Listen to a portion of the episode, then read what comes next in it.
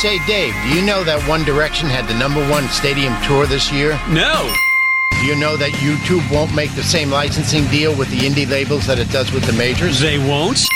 Do you know that Vivo only airs videos from Sony and Universal and does not censor any material? Hey, Steve, how do you know all this stuff? Because last semester I tuned into Music Biz 101 and more on Wednesday nights at 8 p.m. on WPSC Brave New Radio and heard industry guests talk about all of this stuff. That's that cool show from the Music and Entertainment Industry Management Department on campus that you can call in or tweet questions about the music biz, right? It's the only one in the country and it's a Stitcher Radio podcast as well. Wow, so the show airs live. Every Wednesday at 8 p.m. I bet they have great guests lined up. I'd like to learn more about touring using social media and DIY stuff. Just coincidentally, the semester show will include tour manager Dave Lurie, social media whiz Sean Rosenberg, and from Clifton, Sean and Rachel from Blue Raven Entertainment. When's that show on again? Wednesday nights, 8 p.m., live only on 88.7 WPSC, Brave New Radio, And it's free!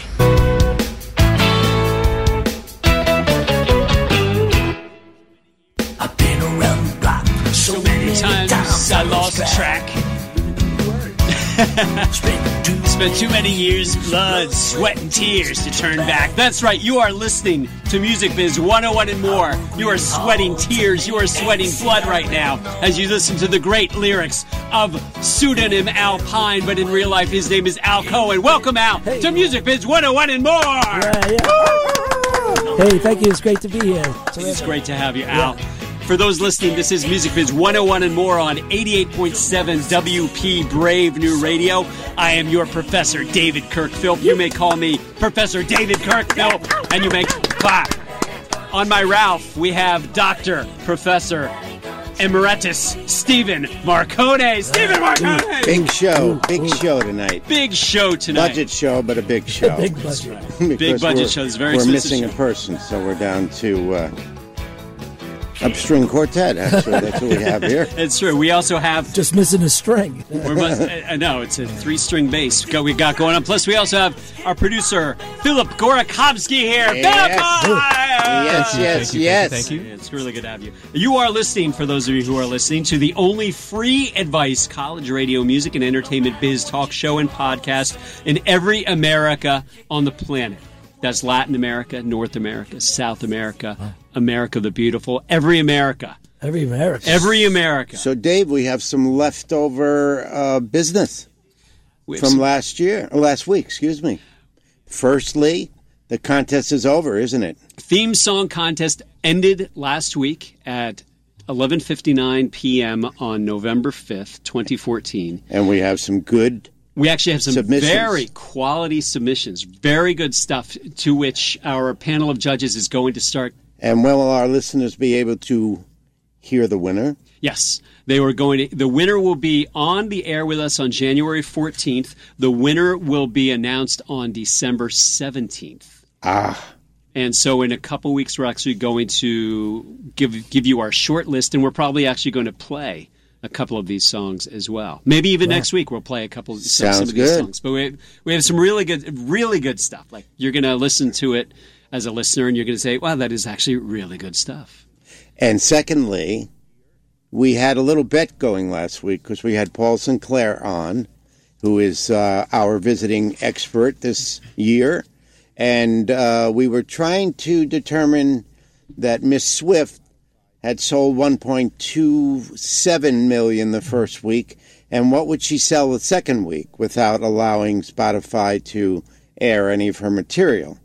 And I think the uh, submissions were you said 400,000, I said 200,000, and I believe Paul said Three fifty. 350. I said, Philip- I said four to five. You said right? five to six. I said five to six. said Got I it wrote it right down. there. okay, Can't so you're cheat. right. I mean, That I- sounds high. Five to six. So- that's high. five to six I- does sound high now that I think Yeah. about it. I have in my hands the exact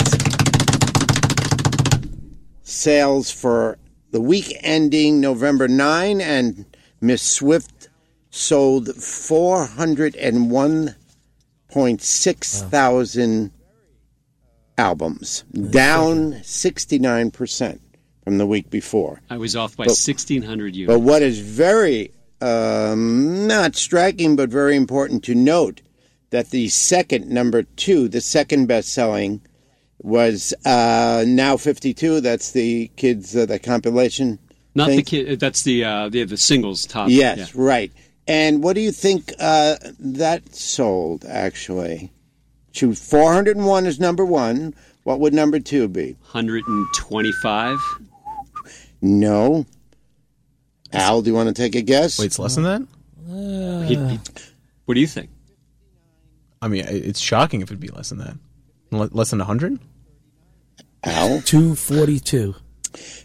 59,000. Wow. And Miss M- Midler sold 39,000. Whoa. And Numbers are we down. can go down, down, and down to show this big, uh, s- you know, spread between Taylor Swift at 401 and then the number two album at 59,000 units. What's number 10? Number 10 is Sam Hunt at 24.4, down 64% this week. That's amazing. 10 years ago, if you sold 24,000 units, you would be in the top 200. Ju- you know, you'd be you around would be- 180. Yeah, you would be scratching it, maybe. Yeah. That's right. But are they counting any downloads in this? You had the kind of um, Equivalent albums. album, yeah, Equivalent yeah, E albums. is what they TEAs. are. So they have to Track change their equivalent album. formatting of the way they're counting things. Well, now. the, this, the, right? the Billboard, the SoundScan chart is basically irrelevant. Yeah, it's these days. irrelevant Yeah. anymore. I mean, it's really it's all that. If you add in streaming all the chart. streams, so there are other charts that totally make much more sense. What was very interesting too this week was that Adele's manager chimed in with a uh, sort of a percentage of uh, revenue in terms of what revenue streams should bring the artist today uh, money. So out of every dollar uh, that's spent in music, the artist should collect about 65 cents of that from their live and only 4 cents of that from their recording revenue. and that is a flip from 20 years ago or 10 years ago when uh, we used to put out albums to uh, put out so we used to tour s- to support albums and now we put out albums to support the tour but we uh, i digress number one and number two our educated listeners know this already this is old hat to them. But Yes. Aaron Van Dyne, who is on the faculty here at William Patterson University, he's also the business manager for Kiss and Three Doors Down and Dave Matthews Band, has also been saying that his he he goes by the by the whole mantra that it's all it's all about live now. The money that these bands are making are from live. You know, Kiss is a great example. Kiss is going to put out a new album in the next few months, I believe. And uh, it, like you said, it's it's because of live. You know, the the album is going to be something that's a commercial. The Eagles in 2007 put out a double album called Long Road to Eden that was only available at Walmart stores. Right. And that was in conjunction with a big world tour that they were doing, and that was basically the purpose of that record. yes that was irving's uh, one of irving's first deals Irving Azoff. Yeah. Irving Azoff, yes Yes. So I think that any listeners out there, if you do not want to go into music, you should become masseuses. because as these aging rockers go on tour to make money all so many Well, yeah. different days a week, Well, they you need have like uh, masseuse. Billy Joel doing a monthly uh, Right. gig at uh, Madison Square Garden. He probably takes the uh, Long Island Railroad in and says, "I'm going to work for the night, honey." That's right. Goes in, plays a show, makes how much? How much would he make on a show like that? Wow, I think he's. I They're don't know. sold I out. don't know Billy's They're deal, sold but I- out every month for I could a- a I year. could find out Billy's deal, but obviously works on a guarantee plus or a guarantee verse. And knowing Billy on that, he would probably work on a guarantee verse. He he did try years ago the percenters only, uh, which is not well liked by any promoter. So I don't know the deal he's made with um, you know MSG. so that's like but- a residency Yeah. thing for him. Once a month, he does a big Yeah. show like that, and he makes a lot of money. Yeah. just like some of the other older rock stars playing in, uh, or the singers out in like Vegas. Yeah. Britney sitting in. Didn't Kanye just turn down the It was some- biggest? it was uh, like 4 million or pay- something? Yeah. Like that, or I something think it was like over that. four. He was It going to something get crazy. Mm-hmm. over Britney, and he turned it turned it down. down because he figured if he was out in Vegas, that's the end of his career. Well, that's that's, That's- actually an that's the interesting. way it used to thing. be. I drove to Atlantic City uh, last weekend, and as I was driving there, and you look at all the the billboards, it's for all current artists, and I was thinking that exact same thing. And 25 years ago, you go to Atlantic City to die, or you go to Las Vegas because the career's over. Like Elvis, you know, Right, you or, sold or, out. You yeah, jumped Wayne the Newton, shark. you Someone know, sold it's, out, it's no gone. question. And now you're going there because there's great money there because of the live business. Yeah, Yeah. absolutely. So who's coming next week? Next week, we have Chris Butler, who is the songwriter, guitarist, the mind behind the band, the 80s band, The Waitresses. So I know what boys like. Christmas rapping. Um, he's also uh, well versed in the music business now. He's he's based in Jersey now. He does Mm-hmm. a lot of live playing, and he told me that he was going to be bringing some royalty statements with him. Wow. So, because the the big question, because he has this song called "Christmas Rapping," which he did with the waitresses back in 1982. It gets tons of airplay every year. I know you say you don't know it, but I Right. still think you know this song. And um, Well, it's- I checked it out on YouTube. okay, I didn't know it.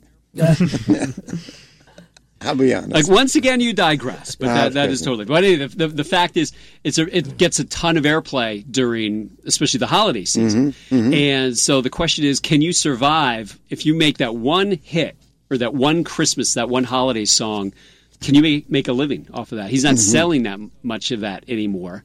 Um, but uh, you know, from from the airplay alone, from your performance rights, are you getting enough from that? Right. So uh, that'll be a big question, Good. and, and a really, and it, it'll be timely because it'll be the week before Thanksgiving. Well, it would depend on what stations they're playing on too, because it, the bigger the stations, if it's on your major stations, he could make some nice money Mm-hmm. if it's in rotation a lot. But would a song like that be in rotation a lot during that period? It's- or is a couple of plays here and there? no, I think it's that- more in rotation Yeah. because because it's older now. When it came out, I remember as a kid in 1984, it was this sort of new. It was a rock song, and it was harder to listen. There was a lot more. Uh, uh, Nat King Cole, Chestnuts Roasting on an Open Fire, sure. um, and a lot less sort of the rock stuff. But then when what was the thing that the Kennedy guy did? Uh, a very special Christmas. when yeah. a very special Christmas first came out in '83 or '84, that's when it the, the it started switching on radio, and there started to be a lot more rock and roll or, or modern day content that they could play. So now a song like that does get in rotation. On your light FM here in New York on 106.7. It'll then get played on the rock stations. It, it's kind of a crossover type of of song. Mm-hmm. And and by the way, there was a study done, and uh, the Spice Girls actually did a version Hmm. of it, and it was one of the most well known Oh. songs. The Spice Girls are one of the most actually well known artists in the world. Oh, they Who would really- have thought? Hmm. Yeah, there was a survey done in England, Oh. uh, like a two or three year Well, we survey. all love those Spice Girls. Well, that's who, where who doesn't? Mel B 'Cause they're came spicy. from, I of know. course. And uh, Thanksgiving week, we have Jim Nelia, who is the father of our esteemed producer, Philip Gorokhovsky. And Jim is the personnel manager Mm-hmm. for the New Jersey Symphony. That's right. And Oh. Jim is also an author, Onward and Upward. That's right. Yeah. and I've been reading his book. He autographed the book for me, so Hmm. Very I, I nice. just sleep with it under my And you- pillow every night. You're still holding it from me, aren't you? I, I'm never going to give it to you. And then it's uh, Jim actually uh, went to William Patterson University He did as for a well. couple of years, yeah. And for those of you listening, you are listening to the Brave New Radio, which is the radio station of William Patterson University. And you can always find us, by the way, musicbiz101wp.com. You can tweet us at this very moment with your questions for Al Cohen. Of ACM Records. I wonder what the AC comes from. I wonder. At- Got to fight for I, that. I, man. you do. and we're going to talk about We're it. That's gonna right. Talk about a fight. At Music Biz 101 WP, get the questions in. Of course, we're all over Instagram. So you, we're also at Music Biz 101 WP at Instagram. And of course, you're going to be listening to, many of you will actually be listening to this as a podcast, which you probably found at Stitcher.com and the uh, mobile app that they have, which is very cool. We're also taking tonight phone calls or texts in about 15 minutes 973 720 2738 oh, so with all of that dr marconi why don't you take it away and, and begin the third degree of mr Al- Well, Now I'm nervous. Al has many hats, of course, uh, and he's actually taught for us for a semester here. Yeah, the survey well. class, survey of the music. Yep, entertainment. he has a he has also wearing a hat as a student tonight, as he's getting his MBA in our program. Believe it or not, this many years later, Right, he's Well, it- 27 yeah. tonight, isn't a he? couple of times. a couple of times. So, But- but let's. it's never too late to go back. that's right. You know, as Yeah, your you'd say career that. changes and life changes and the business changes, you have to seek other opportunities. And to me, that was the right time to go back. Now Yeah. that I have a lot under my belt, uh, actually getting the extra degree will help uh, also. Yeah, great. So, Al, you grew up in New Jersey. No, not at all. Where'd you grow I up? grew up in uh, Queens, New York. Ah, we're in Queens. Uh, Rosedale, Queens. ah, I was born in Kew Gardens General Okay, Hospital. Not too far. Not too far. Well, we won't get into that. Anyway, and I was so- born in Brooklyn, so I'm the Brooklyn boy Oh, now well, I'm- I'm a in Brooklyn boy, East too. New York, and that's where many of the rappers I know are right. now. Right, that's true. So I moved out just in time. No, So, Berkeley College of Music. yeah. Then I uh, I was in uh, What what the degree program? I went for composition. okay. So I was really a guitar major as my instrument. I'm a guitarist since uh, since the Beatles came out, of course, like everybody else. A little before that, and I've always played guitar. Uh, so I went to Berkeley to pursue my guitar playing. But once I was there, just like everything else I do in the business, I thought I needed a little bit more than just being a guitar player. So that's why I got into the composition area, so that I could range and write. And I was. Uh, learning how to score music for film, and I worked with some uh, some famous uh, composers there, like Mike Michael Gibbs and Mm-hmm. Herb Pomeroy is very famous line writing. So I really got into the jazz side of it and was really learning the composition while I was practicing six to seven, eight hours a day. Right. So you, you, you never put down your axe, but you use that in conjunction with everything else that exactly. you're doing. Exactly. So you graduated and came directly to New York. Uh, no, actually, the last uh, summer before I graduated, I was lucky enough to be called to do um, uh, a summer tour of Jesus Christ Superstar, uh-huh. and that as a really guitarist. Mm-hmm. yeah, as a guitarist. And it's funny, my conductor when he did the first thing he said to me, "You, you got to dress like a hippie." and back then, by at that time, my hair was down in the middle of my back, and Right. I only knew how to dress like a hippie. Right. So, uh, and really, that's a fantastic show, uh, Jesus Christ Superstar. It's a you know um, one of the classic shows. Andrew Lloyd Webber, of course, and and it, it's a killer guitar part. So for me, it was it was like great. And then my last year of college, I kept in touch, and that's another thing students should know. I kept in touch with my conductor all that year, Right. and then when I was graduating, right before I graduated, so I had that year span, he called me up and he says, Al, I'm going on the road with uh, a, a new show called A Chorus Line. Oh wow. And A Chorus Line is the classic. So he says, You want to be my guitarist? So I, Uh. it- that was my first job out of college, and I went home for like two weeks, was packed my bags, and left. Prior to Broadway, of course. Well, th- yes, that that's what led me into Broadway because now I was on the road with a chorus line. I played it for about a year. We toured all over the states, uh, some in Canada too, and that's also a classic show. And uh, the guy who wrote that, the director, was a guy named Michael Bennett, Yes, who's very famous. Uh, a choreographer who I got to be friends with, and we were writing some things together. And then a year later, I decided, hey, this is a lot of fun, and I was making decent money. The money on the road is for a, for um, a touring show is pretty decent, especially your first job. Sure. So I decided after a year, I took the the nerve to say, I gotta quit though. Uh-huh. Because I got to go to the city, I got to go to New York, so I could really pursue my career further. And now I had money in the bank to do it. Sure. So I quit and came back. so uh, You wound up in then on Broadway. Well, lucky enough that I got back, and then I started subbing on the Broadway version of Right, the chorus line. yeah. There was a touring one that I was on, and then the one in New York. So I ended up actually subbing there for the guy a couple of days a week, Mm-hmm. and that actually lasted a, a good ten years or more. Wow. As as I was doing other things, Right. that show was one of the longer running Yeah, shows. of course. So that really established me on Broadway. Mm-hmm. And then when I was uh, doing that, and it's also great back then. um, So I learned how to play banjo, learned to play guitar, and I really love playing in orchestras because now you're part of this giant sound. Mm-hmm. Yeah. It's not just I mean I'm, I come from playing rock guitar, but really to play in an orchestra with you know the Right, like you're, surrounded. you're in the orchestra, it's a Right. whole nother level of playing, a whole different thing. Sure. And back then, even uh, the Wawa was so kind of new and freaky on Broadway. Mm-hmm. We got what's called the double for the Wawa. In other words, they pay you and then they give you extra pay That's like, you know, for playing the Wawa. We, we, I'm a trumpet player, and we get Well, for we one get of- double for flugelhorn, yeah, for which flute. is ridiculous. It's like the same instrument, but right?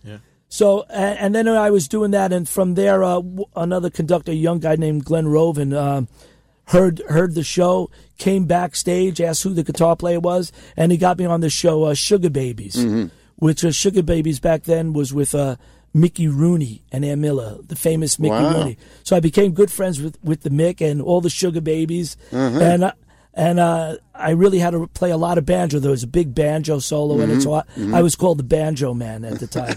so, and I was still a young guy. I was in my early twenties, and I was the only guy on Broadway with purple hair. So, you know, and all the old guys would be goofing on me, and I'd be goofing back because I'm having the time of my life. Right. And uh, Where, where are we right now, Ren? Because I remember the commercials for Sugar Baby. Are we around like oh, 80, this is in the 81? early '80s. Yeah, in the yeah, early okay. '80s. So at that time, I was back, and I moved into the city, and I lived in uh, the famous Chelsea Hotel. Mm-hmm. If you might have heard that, that's where Sid killed Nancy. The whole thing. Yeah, Uh, that's- where they uh, Explain- authors Explain who Landmark. Sid and Nancy were just for Sid the and young Nancy. listeners. Uh, Sid. Uh, Vicious. Sid Vicious from the Sex Pistols. Right. Uh, famous, the famous Right. punk star, and uh, he ended up killing his wife there. Right. It's a famous hotel. It's over hundred years old, and uh, Jimi Hendrix th- went through there. Leonard Cohen wrote a song about Mm-hmm. the Chelsea Hotel. A lot of people wrote it. Arthur C. Clarke wrote uh, um, 2001: Space Odyssey in Mm-hmm. there. So it was a very artistic place, Right. and that's where I started my first studio. Believe it or not, in the So- Chelsea Hotel. And where'd you learn how to do recordings? I've always been recording. I was the first guy when I was young before I went to Broadway. I had my from a mono to a stereo in my closet. when stereo came out and I hear pennies on one side and the phone ringing on the other side, I say, "Wow, stereo, man." Wow. so so I always uh, was into recording, and, and it was a natural thing. So as I was still playing Broadway shows, uh, I started my home studio in the Chelsea Hotel. In your apartment? Yeah, an apartment in the Chelsea Hotel, believe it or not. So you're recording guys with um, make believe or baffling that you did with pillows and so on and so forth. Yeah, pillows. Uh, I've been you in know, a couple of all those sorts type of, of, uh, acoustic tiles and all that stuff. Studios in New York. People don't even know they exist. But the hotel was funny because uh, we were making a lot of noise. Yeah. As I started there, I was doing a lot of my stuff, but then I started doing rap music. So I got heavily into the rap, and then I Uh-huh. Early. started I mean, early rap, early rappers. in the early '80s. I started with uh, uh, some guys like the early um, Mantronics, Mm-hmm. Just Ice, Curtis Blow, Africa Boombada, Oh wow. Jam Master Jay from Run DMC. Yeah, right. And believe it or not, we were doing that all in the rooms at the Chelsea. So how did you meet these guys? How did Well, you- I put one ad out, and that's another thing about the music business. Remember, putting out the smallest ad in the right place is better than the largest ad in the wrong place. So I Mm-hmm. Right. put a little ad in the Village Voice, and I started getting clients. And one client leads to the next. And my first guy, Curtis, who's Mantronics, introduced me to Sleeping Bag Records. Mm-hmm. Then I worked with Tough City, all the independent um, rap labels, dance labels, select records of the time. Yes, so, I like, got uh, into Fred the early Mon- school of it. Fred Moneo. Fred, Fred Mineo, Yeah, good old right. I Fred. knew him. Right. Is In he fact, still I had, around? I don't know, but I had him here years ago. Oh, give yeah. a lecture here. Uh, terrific guy. Yes, and very he nice started guy. a lot of that early rap and that dance Yeah, sure. uh, type of uh, stuff. right. So were these guys paying you?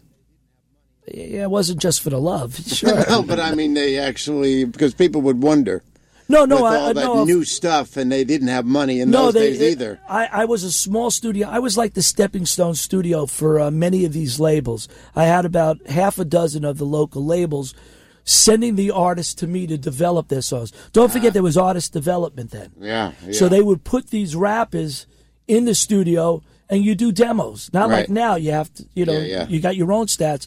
So I'd be the place where all these uh, early rappers would do a lot of their demos and then we would take their stuff up to the bigger studios Mm-hmm. where they would add stuff and master it. It is sweetening. Yeah. Yeah, so it, it was an exciting time of of rap.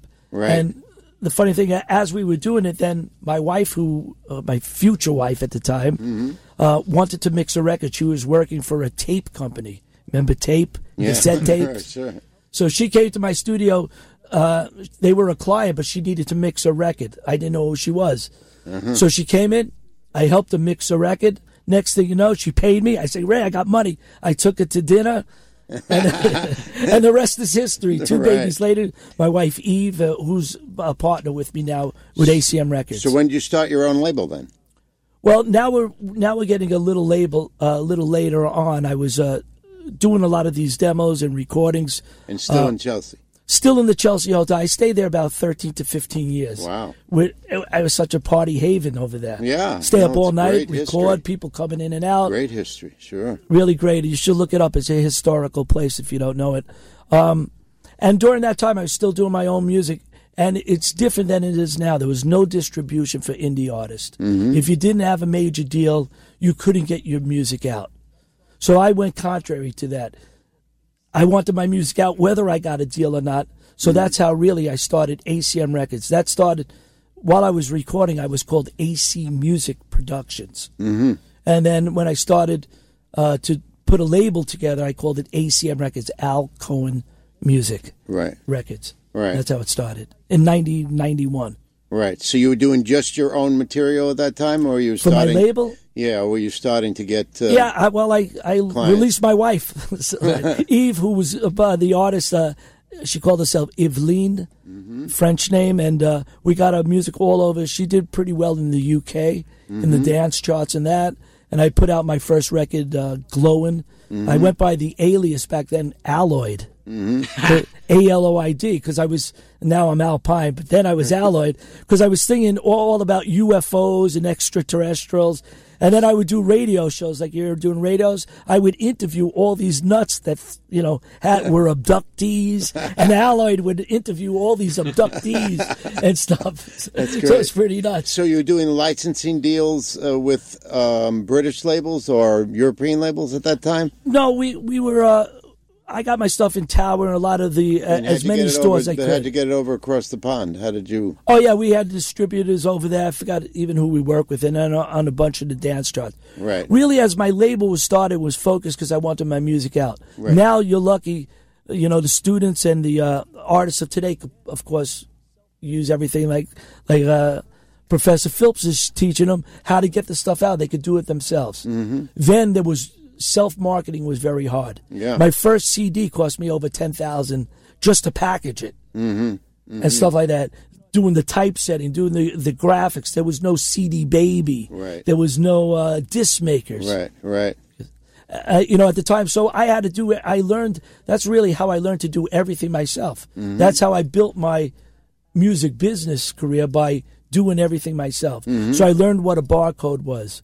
I learned how to manufacture. I learned how to package. I learned how to do graphics. Even though I would never call myself a graphic artist, I made over 200 album covers as as the graphics guy. Right. Because you have to. Right.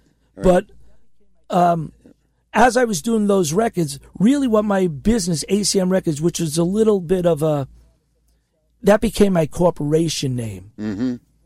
But I wasn't a big label per se, except for a couple of indie artists and myself and my wife and that. Really, we became what was called, um, we were doing administration services for other labels. Uh huh. So For smaller labels than no, you. Ah. no, and bigger labels too. B- besides doing the recordings, we were kind of like on the forefront of licensing, sample clearances, uh, publishing, mm-hmm. and I worked with some of the biggest names at the time that would come through me, like EMI, um, Mm-hmm. a bunch of these other labels. Atlantic came through us. I had Motown artists come through us, Mm-hmm. and at that time there was no place to go uh, t- to do sample clearances either. We were doing so many samples. Right. So one of my main businesses became helping people sample clearance. And right Yeah. now, right now, what you've gotten is just a sample. Now, that was a of- sample of- clearance. about- yeah, DIY. exactly. Uh, a sample I didn't give you a license though. to do that. You no, can't do I- anything I without a apologize. license. And you are going to sue me. So when we come back, we're going to talk about a lawsuit. We're going to Yeah. talk about ACM Records. We're going to talk a little bit more about that. And we also have a lot of questions for you, Al. Excellent. Tons of tweets here for you that you're going to have to answer in rapid fire style. So you're listening to Music Biz 101 and more, Brave New Radio 88.7 FM. We will be right back. How can I make money in the music business? Why copyright? Should I make a CD anymore? Trying to break into the music and entertainment biz? Wondering how the business works? Wondering how guys like Elton John and MC Hammer go bankrupt? Why am I not making any cash? Tune in to WP Brave New Radio every Wednesday night at 8 o'clock. Hang with the university's music business faculty hosts, me, Steve Marconi, and me, Dave Phil. Plus, we'll have industry guests and students from the music management program. How do I get gigs down at the shore? Call in with your questions and hear the latest in industry happenings. How do I get my music on iTunes? How do I get on a tour? It's Music Biz 101 and more every Wednesday at 8 p.m. Only on WP Brave New Radio. Your secretary's got our checks, right? Mine's direct deposit, I think. You're listening. You're listening. You're listening. You're listening to Music Biz 101 and more.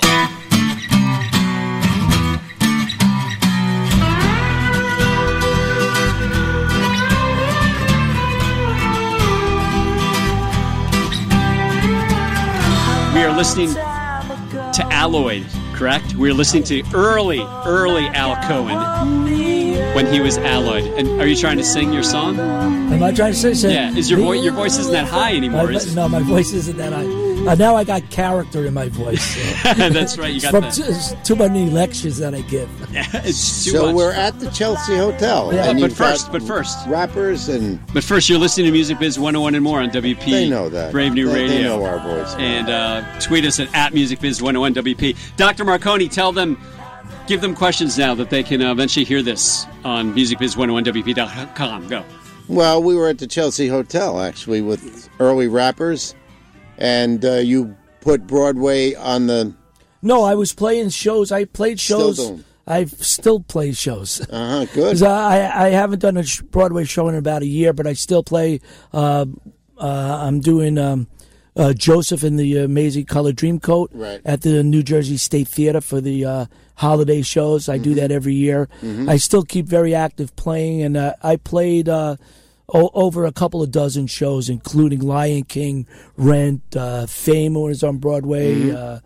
Uh, um, I I mean, I could go on and on. Right, And great. they're so much fun because each show's different instruments. Some Mm-hmm. shows I play up to six to seven different guitars, acoustic, classical, Mm-hmm. uh, banjo, mandolin. I even had to learn how to play a zither once Wow. Uh-huh. for the sound of music. And working those shows, the good thing about that before we leave it was that, like when we did Grease, there was Rosie O'Donnell, Al Jarreau, Chubby Mm-hmm. Right. Checker, Right. Joe Piscopo, Sure. uh, Davy Jones, Mickey Dolan. So that every six months there'll be another famous star that that would be on the show. So I really I, I met like tons of really famous people. Right. And plus I was playing guitar for like the legend Bo Diddley. Mm-hmm. Anybody remember? Hey Bo Diddley. Yeah. Play the Bo Diddley beat. I teach that to my kids. Here's a Yeah. Bo Diddley beat. And you- that's it. Yeah. Hey, Bo Diddley. And you know what Bo always said? He always said to me, Al, everybody stole my beat. right. I own that. Yeah, That's my bit. And then I would say, but Bo, you can't copyright a Mm. beat. Right. He said, but that's my beat. You can't copyright it. His other famous expression was, hey, where's the ribs? Oh, right. We play all these rib festivals. Another famous beat of a star I play with was Ronnie Spector. Oh yeah. Phil I played with her, Spector's wife? too. Is that it? That's Right. it. So There we go. anybody you would say play a Phil, uh, Ronnie Spector, a Phil Spector beat was that. So I toured with Ronnie also. So Ronnie's passing out music one day, yeah, and she keeps giving me Oh, a you- tenor sax part, yeah. and I keep passing it. So after three or four, five, I said, "Ronnie, this is this is a trumpet." So she went, "Oh, that's a trumpet." That's it. I just went like this. At the time, he was sane almost. I said, "Oh, poor Phil." At the time, you know. How long? Where, where was that? When- Oh like- God, it was yeah. in the '80s. Some I can't remember, but I was doing these old rock and roll shows. That's what it was. right. And it's, uh, for Nader or one of those. Guys, I did you know. plenty of those shows Yeah, too. right. So I got to play with at least those uh, legendary rock rock and rollers. A lot of fifty bands. Bo, we traveled all over. We went to Spain. I Mm-hmm. was on the same bill. I walked into the hotel room. I look up and there's Robert Plant. I said, "Hey," he goes, "Hi, I'm Robert." I said, "Hi, I'm Al." You know? and the rest is history. We're old friends now since then. Chuck Berry was on the bill. Eric Burden. uh, Ozzy was on it with Black Right. Sabbath. So we really got to tour around and have you know tremendous time Yeah. while I was still on and off doing a lot of these shows, plus running my studio all Mm-hmm. the time. So I really met a lot of famous people, and it's been sensational to know them. So your la- your label now basically, I mean today, is Today. basically a, a full service. Where yeah, it's it's it's publishing changed. and- We we were lucky at the time we were doing our own stuff, but when the digital uh, e- era came out, when you could finally sell your stuff digitally, we Mm-hmm. really came back into full swing again because the earlier ones you had to invest a lot of money. And because I was doing recording and other stuff, I wasn't really a label label. Mm-hmm. Like I said, we were doing these services. I was recording for uh, for Verizon, MCI, all these commercials we were doing. Um, Mm-hmm. so when digital came, Distribution? what? Uh, did you have like Red or somebody Uh, distributing at you? that time, who do we have? Uh, uh, it was Universal, but underneath them, I can't even remember. Caroline or uh, Caroline. Caroline. I was just yeah, going to say Caroline that. I at the couldn't time. think of the name. Right. Right. So it, it was more like that because I was so involved really on the production tip more where, uh, you know, I started the company as ACM Records Incorporated to just be my umbrella company. So we weren't per se a label label, but we were doing all these things for many other labels Right. at the time. Right. And then um, when the digital, uh, back to the digital, when digital, when you could finally do downloads, we started getting all these artists. And when we started, it, it was a service that a lot of indie artists didn't have. Now there's so many places the indie artists could go and do it themselves. At that time, we established ourselves with distribution. I was working with the Orchard back then. They were taking a tremendous percent. The first digital Yeah. uh, distribution deals were very high, Right. Where they take a high percent because it was new. So right now we have over 500 albums out, believe it, from all these acts from all over the place, Mm-hmm. definitely from all over the world. And usually our deals are just for their albums, Mm-hmm. not so much as the artist forever or that, just as distributing in a way their stuff. And then we would also. Um, take their music, and we were one of the first early companies that do music licensing. So nobody's doing sync synchronization licensing. Right. So back then they came to my wife Eve, who uh, at that point had lots of clients in L.A. Mm-hmm. So she went out there a few times and met with Miramax, and we have uh, blanket licenses with CBS, Paramount, NBC, MTV. They all use our music, so we would get our artists now into TV shows and into movies. And back then, one of the uh, over 12 years ago, they wanted early hip hop from the 80s. I said, hey, we happen to have that. so uh, we were able to uh, do the film Paid in Full, which is a classic. Uh, a classic uh, hip hop movie Yeah. that has been licensed twice. They had to relicense it for the different format, and it's been airing for over twelve years, and we get royalties still every time it's played. Great. So that that's why we've eventually turned from just being a recording studio production. I I started wanting to get into royalties because I knew with royalties you could build up a base and get paid for the hours that you're not working. Yes. Right. So every time it's played, you still get paid. Yeah. So we're lucky enough that uh, through Eve, through her clients and all that, we built up a baseline of shows like we did uh, another classic, Brokeback Mountain, use our stuff, and then there was Mm-hmm. a show, a movie, Winter's Bone, who has the star that's in the Hunger Games now, Jennifer Lawrence. Lawrence. right. Uh, we've done a lot of MTV shows since the Real World back Mm-hmm.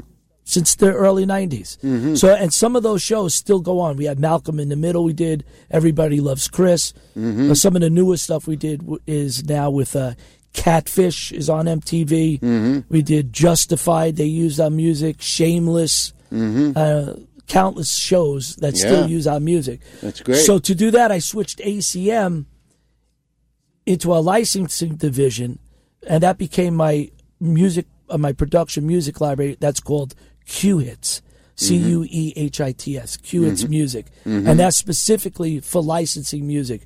So we have music supervisors that come to my site, download stuff, put it in movies. Sometimes we don't even know what's in a show until we get what's called the Q sheet.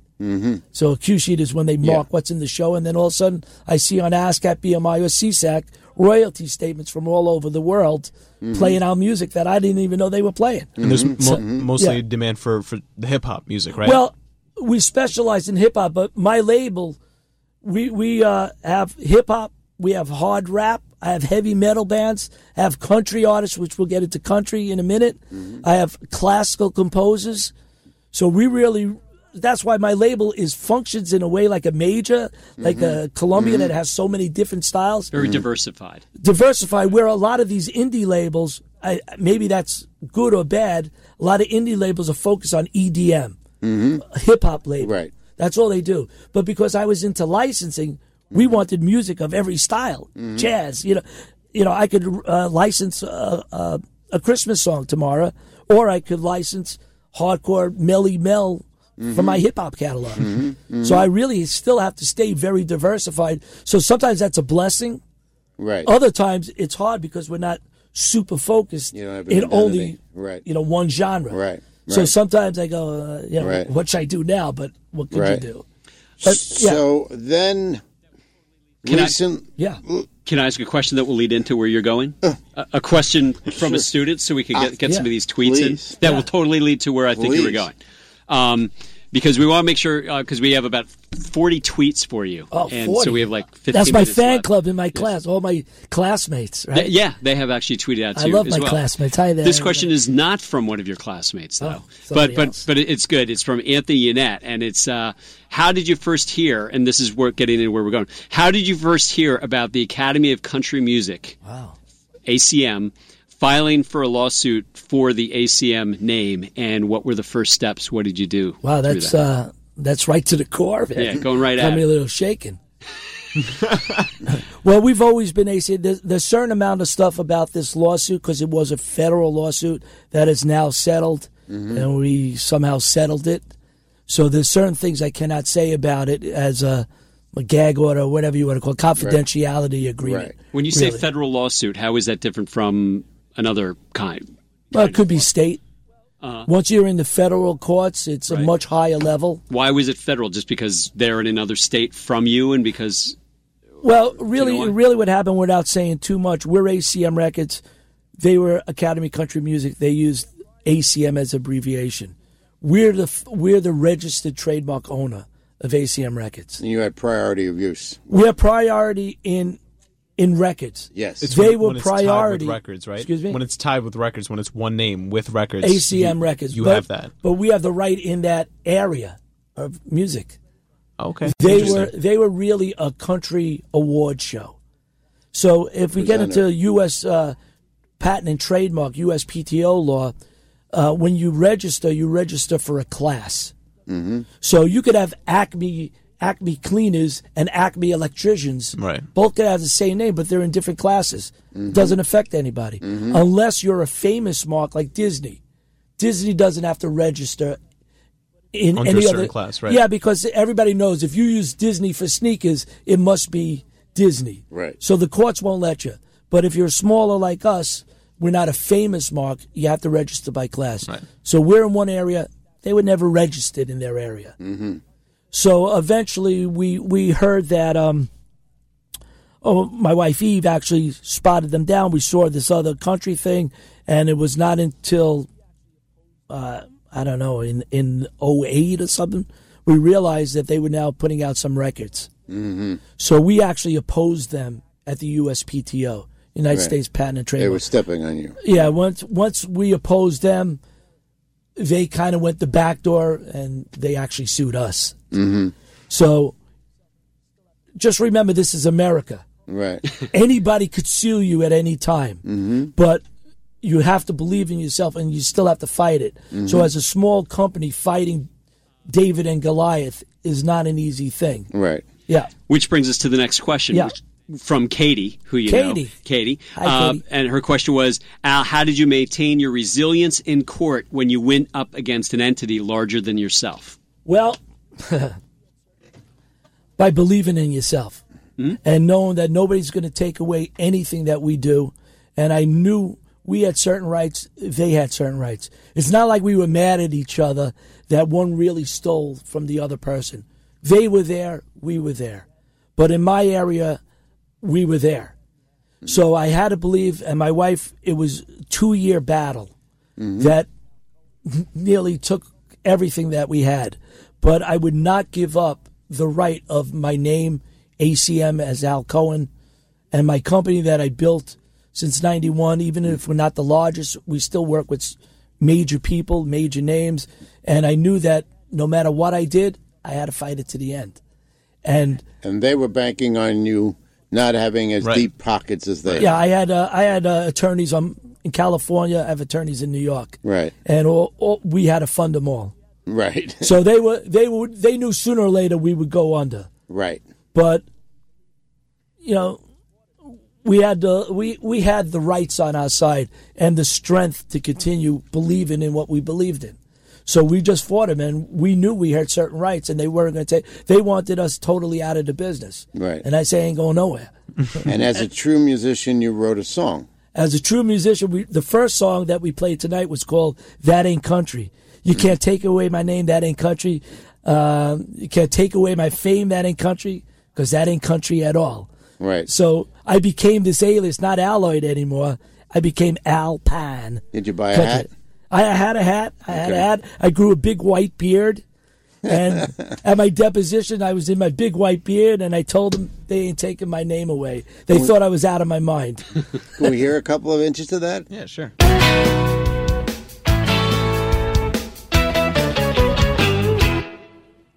I've been around the block so many times I lost track. Spent too many years, blood, sweat, and tears to turn back. I work real hard to make ACL well known. The American way, independently owned. Well, who would know that was recorded in New York, not Nashville? Not in Nashville. oh, So, and I played all the instruments, obviously, and recorded, write, write all my lyrics. So that Right. was Uh, a protest song you did to a degree against what was happening to you. Did it did it do anything for you? I mean, Well, did it work? what it did was they now at this point they knew we were totally out of our minds, and we would basically do anything. Now I'm in court telling them that I'm also Alpine, you know, and that nobody could take away our name. So they knew it wasn't going to be an easy fall. Which at first they said we never heard of you. Well, Right. we said well NBC heard of us. We never heard of you. Universal heard of us. Well, Right. we never heard of you. Well, that's your problem, not mine. I never heard of you guys. you know. right. So it was a protest. So because I was so wrapped in the only thing I could think of at the time was how to get back. Well, through music.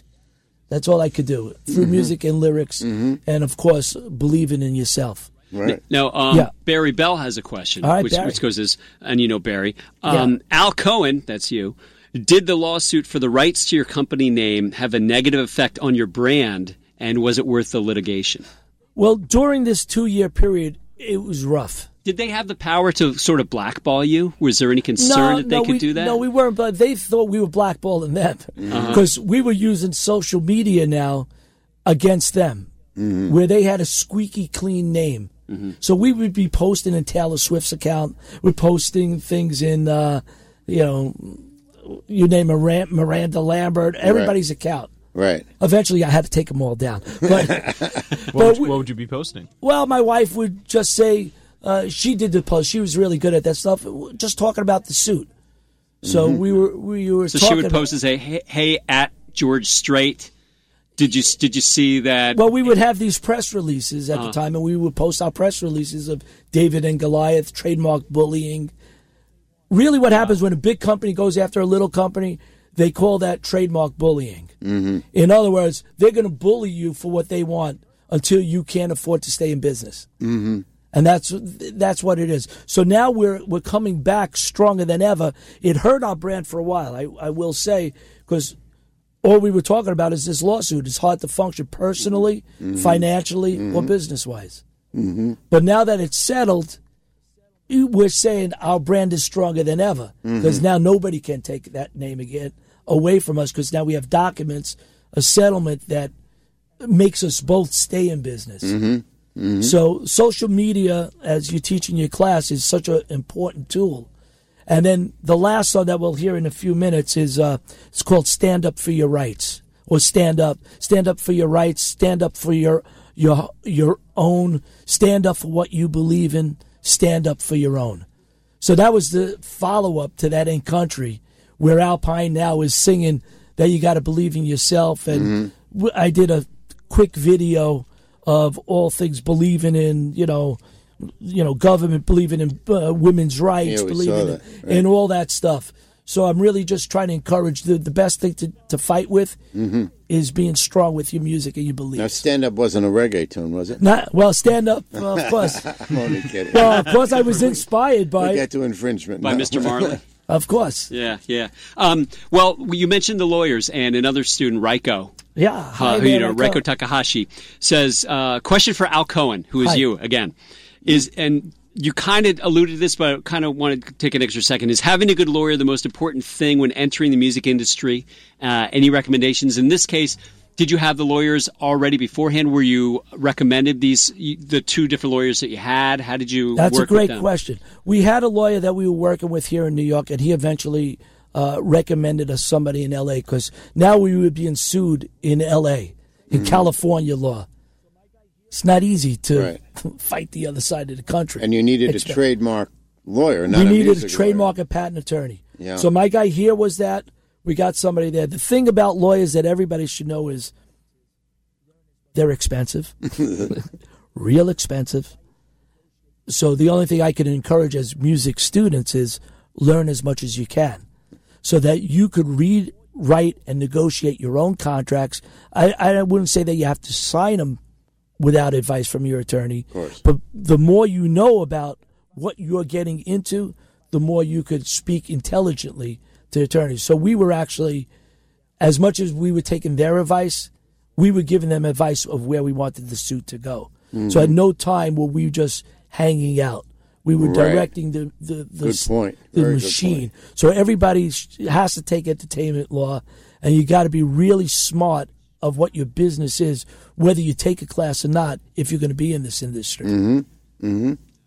That's Yeah. good. And which which kind of leads to it's still on topic, but uh, Yeah. jo- Joel Joel Filippi wants to Joel. know uh, what's one piece of advice you would give to someone who's getting into the business and trying to start their own label, which you've done all, all this stuff. Hmm. Well, so, I hate to say it. Sometimes when I teach uh, the music business, I teach students how to not get in the business.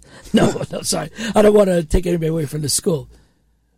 Uh, I, I would say, first of all, you got to be really strong and really love what you're going to do because there's a lot of other ways to make money that are going to be a lot easier. Mm-hmm. The other thing is, I would say, just like I said with the lawyer, you have to study the business even if it's not a class you have to read you have to research and you got to know what you're doing uh, so my advice would be learn as much as you possibly can before you get into something that you can't get out of I'm Yeah. bringing up Aaron Yeah. Van Dyne again, who Yeah. again teaches with us. We had him on the show back in March, I believe, of of 20 this year, 2014, and he said his best clients. He's a business manager for artists. His best clients are his most educated clients.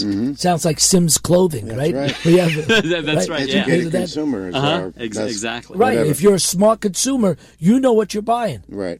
and you know what you're doing. And and if it is your music, your label, she wants to start her own label. What is the label? How are you going to fund it? How are you going to make it? Because Mm-hmm. it's going to be every day, all day of your life.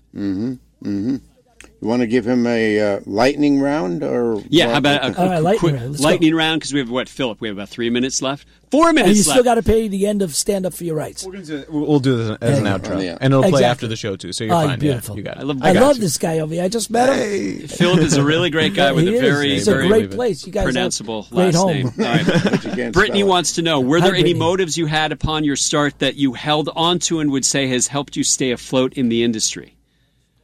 And, uh, yeah, of course. Uh, believing in your own music, believing in your rights, and doing it yourself if you have to. That's what everybody does now. Do it yourself artist.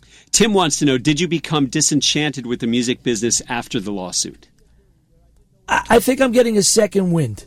Mm-hmm. I, I got really dark during the lawsuit. Got really dark. And that was a two-year period. two year period where I didn't know where I was going. Now that it's it's like um, you know the aftermath. We're trying to figure out how we're going to restructure. We're planning a few concerts. One for Strong Survive, which is about surviving. We're doing one on cyberbullying, a bullying concert. So we're trying to put together now. Get into the live thing like you talked about because records aren't selling, but in positive ways to go back.